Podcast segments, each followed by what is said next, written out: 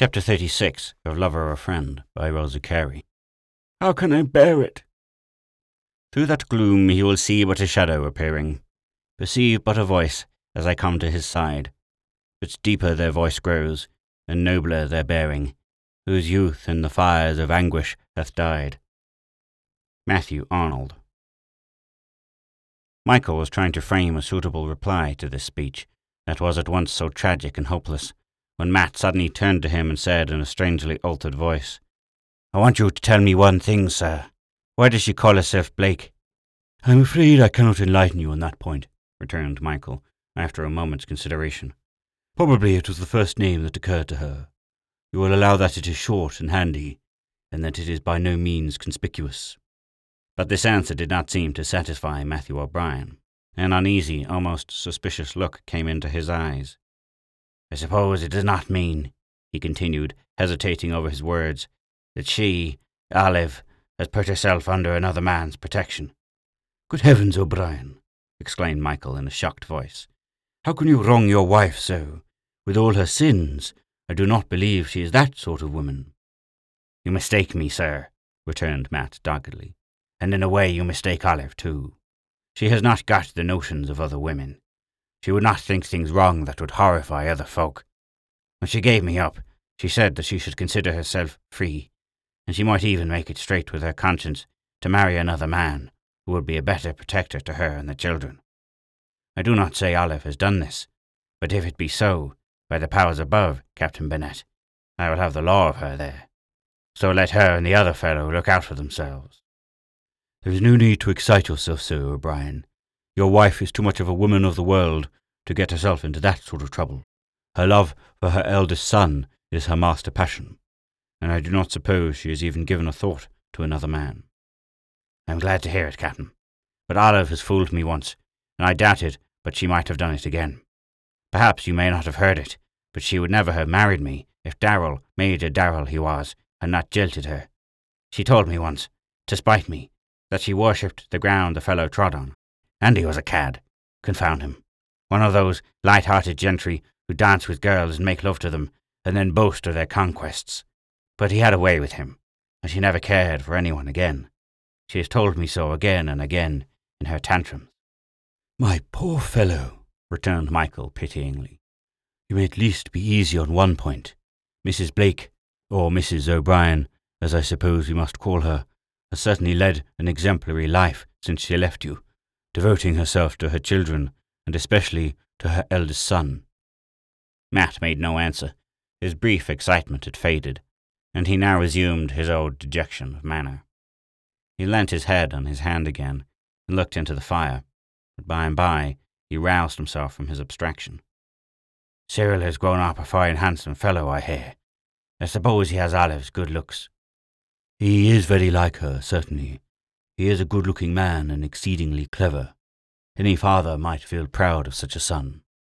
And he is to marry the young lady I saw here the other day. I forget her name, but she is the daughter of the chief boss down here. Michael gave a faint shudder. Her name is Miss Ross. Oh, yes, I remember now. Tom says the marriage will be broken off, but we will talk of that presently. I want to hear something about the other little chap, Kester. He has not got his brother's good health, I am sorry to say. And here Michael gave a short sketch of Kester's boyish accident and the results that followed. He can walk very fairly now, he continued, and will soon lay aside his crutch, but I fear he will never make a strong man. Dear, dear, returned Matt in a sorrowful tone. And to think of the active little monkey he used to be. Why, I can see him now, mounted aloft on my shoulder and holding me round the neck till I was fairly choked, and the other lad clasped me round the knee and hallooing out that he wanted to ride Dada too, though Olive never seemed to care to see me play with them. We made so much noise, she said. Dear, dear. And to think of the poor chap on crutches. And there is Molly, too. She was only a baby when I saw her last. Such a fat, rosy little thing. Molly is a fine grown girl, and as nice a child as you would wish to see. We are all very fond of her. Well, she has kept her word and done her duty to them. And now look here, sir. You just bring me somewhere where I can see the youngsters and hear them talk, and I will promise you to keep dark, and not let out to them that I am their father. I will just have a look at them, and then I will never trouble them again. What on earth do you mean, O'Brien? I mean that Olive is right, and that they're better without me, returned Matt dejectedly. Do you suppose they would have any love in their hearts for a father who could only bring disgrace on them? No, sir, I am not going to stand in their light and spoil their lives for them. I have given them up to Olive, and she seems to have done her best for them. Let the youngster have his sweetheart, and I will just bide here quietly with Tom, or if you think that Braille is too near, I will put the seas between us again, and you can tell Olive so if you like. I shall tell her nothing of the kind, O'Brien, returned Michael, much touched at this generosity on the part of the poor prodigal. I will not deny that this is the very thing that she suggested. She even begged me to propose this to you, but I refused. Do you suppose that either I or my cousin, Dr. Ross, would connive at such deceit and falsehood? It is quite true that Mrs. Blake and her children may refuse to have anything to do with you, but that is solely their affair. In a few hours, Mr. O'Brien, your eldest son will be made aware of his father's existence. I am sorry to hear it, sir, returned Matt in a weak, hopeless voice.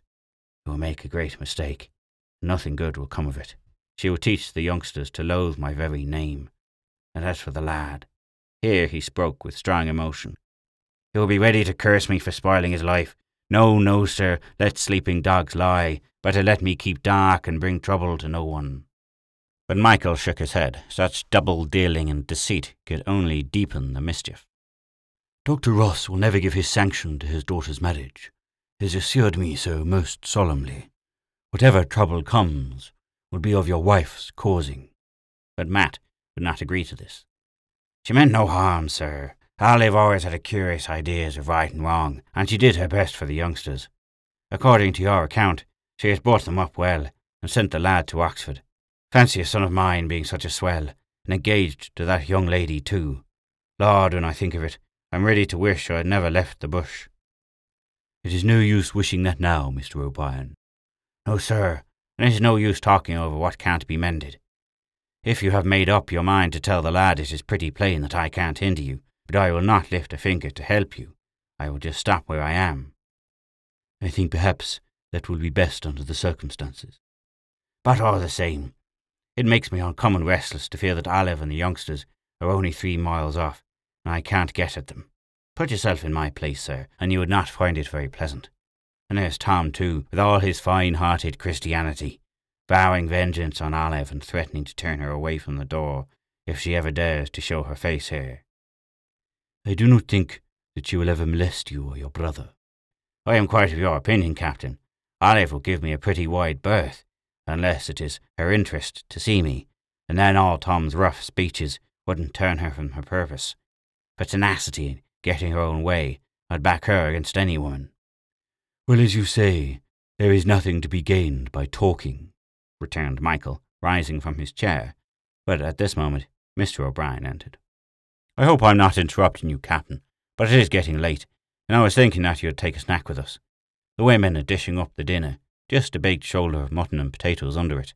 We're plain folk, but Prissy and I will be glad and proud if you will join us, sir and after a moment's hesitation, Michael consented. He had no idea how late it was. They would already be sitting down to luncheon at Woodcote. It would be better for him to take some food before he set out on his cold drive home. If you will allow me to leave you directly afterwards, he observed, and as Matt left the room that moment, he took the opportunity to give Mr. O'Brien a brief resume of the conversation. He begged me to keep it all dark, he finished, He's thinking more of his children than himself, but I told him that such a course would be impossible. And you spoke the truth, sir. No good would come of such crookedness.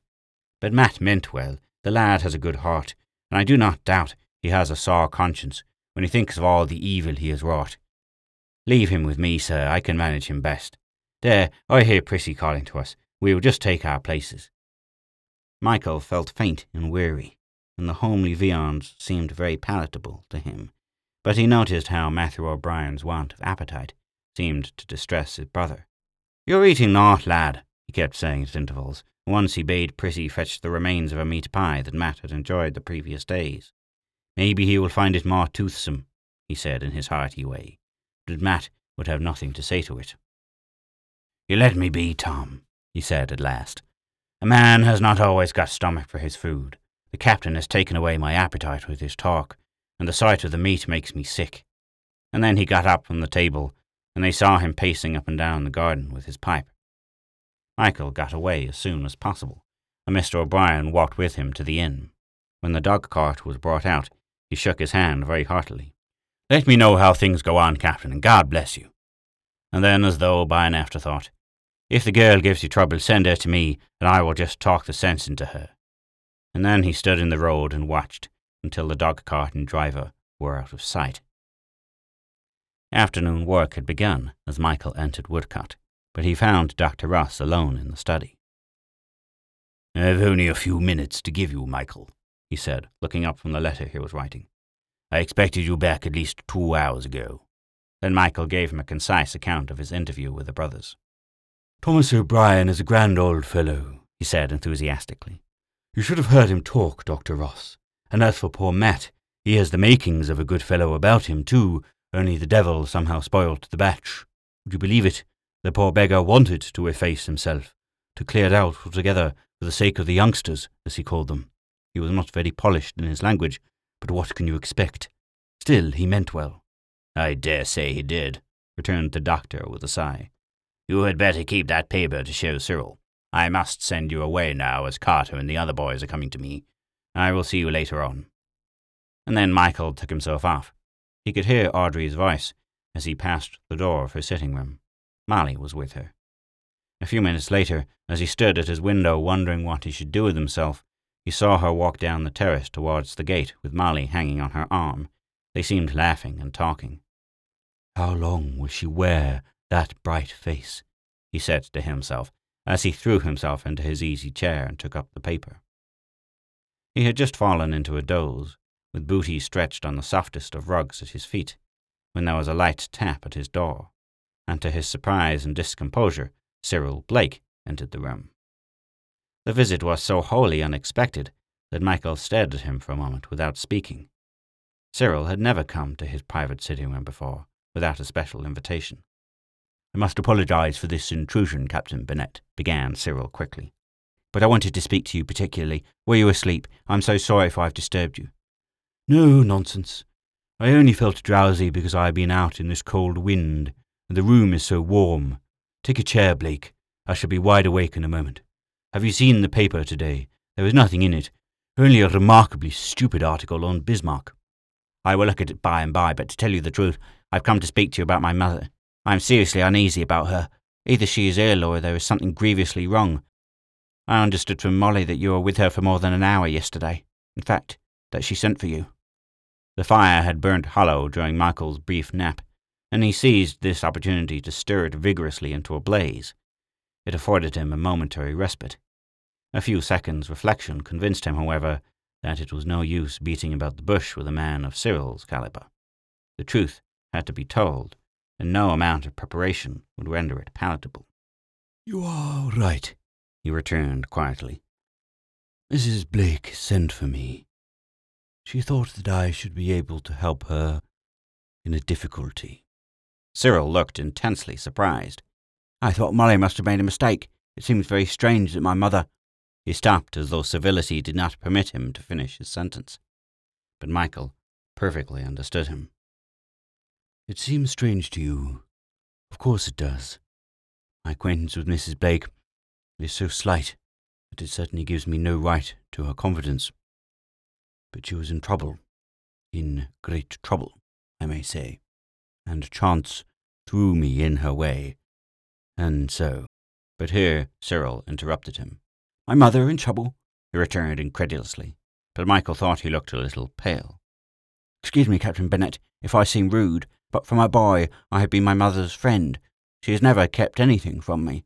I find it almost impossible to believe that she would give that confidence to a comparative stranger which she would refuse to her son. May I beg you to speak plainly? I abhor mysteries. Cyril spoke impatiently and curtly. His tone was almost displeased. Michael took no offence. He regarded the young man very kindly. I abhor them too, he replied gravely. But I want you to understand one thing. It was a mere chance that brought me in Mrs. Blake's way at a moment when she needed assistance. I was only like any other stranger who sees a lady in difficulty. Now I have told you this, I can speak more plainly. I wish to heavens you would, returned Cyril, with growing excitement. Do you know the impression you are giving me that there is some mysterious confidence between you and my mother? Is it too much to ask if I may know what this difficulty and trouble mean? No, Blake. You shall know all in good time, replied Michael, with disarming gentleness. If I do not speak out at once, it is because I fear to give you too great a shock. Too great a shock? Yes, your mother, out of mistaken kindness, has kept her children in ignorance all these years that they have a father living. He was not a father of whom they could be proud, and she tried to keep the fact of his existence from them. Wait a moment, exclaimed Cyril. The poor fellow had turned very white. I must take this in. What are you telling me, Burnett? That my mother, my widowed mother, has a husband living? I am telling you the truth. Are you ready to hear me say more? I will wait any time you like, but it is a long story, and a sad one. Your mother has left me to tell it. Go on. Let me hear every word. Hide nothing. Nothing. Cyril spoke in a dull, stifled voice, as though he felt choking. When Michael began to speak, very slowly and quietly, he almost turned his back to him, and as the story proceeded, Michael noticed how he clutched the carved arms of his chair, but he did not once see his face. Michael afterwards owned that telling that miserable story to Olive O'Brien's son was one of the toughest jobs he had ever done in his life. But he had no idea how well he did it. There was not an unnecessary word.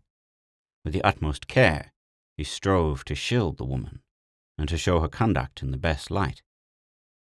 It was for her children's sake she did it, he said again and again, but there was no answering word from Cyril.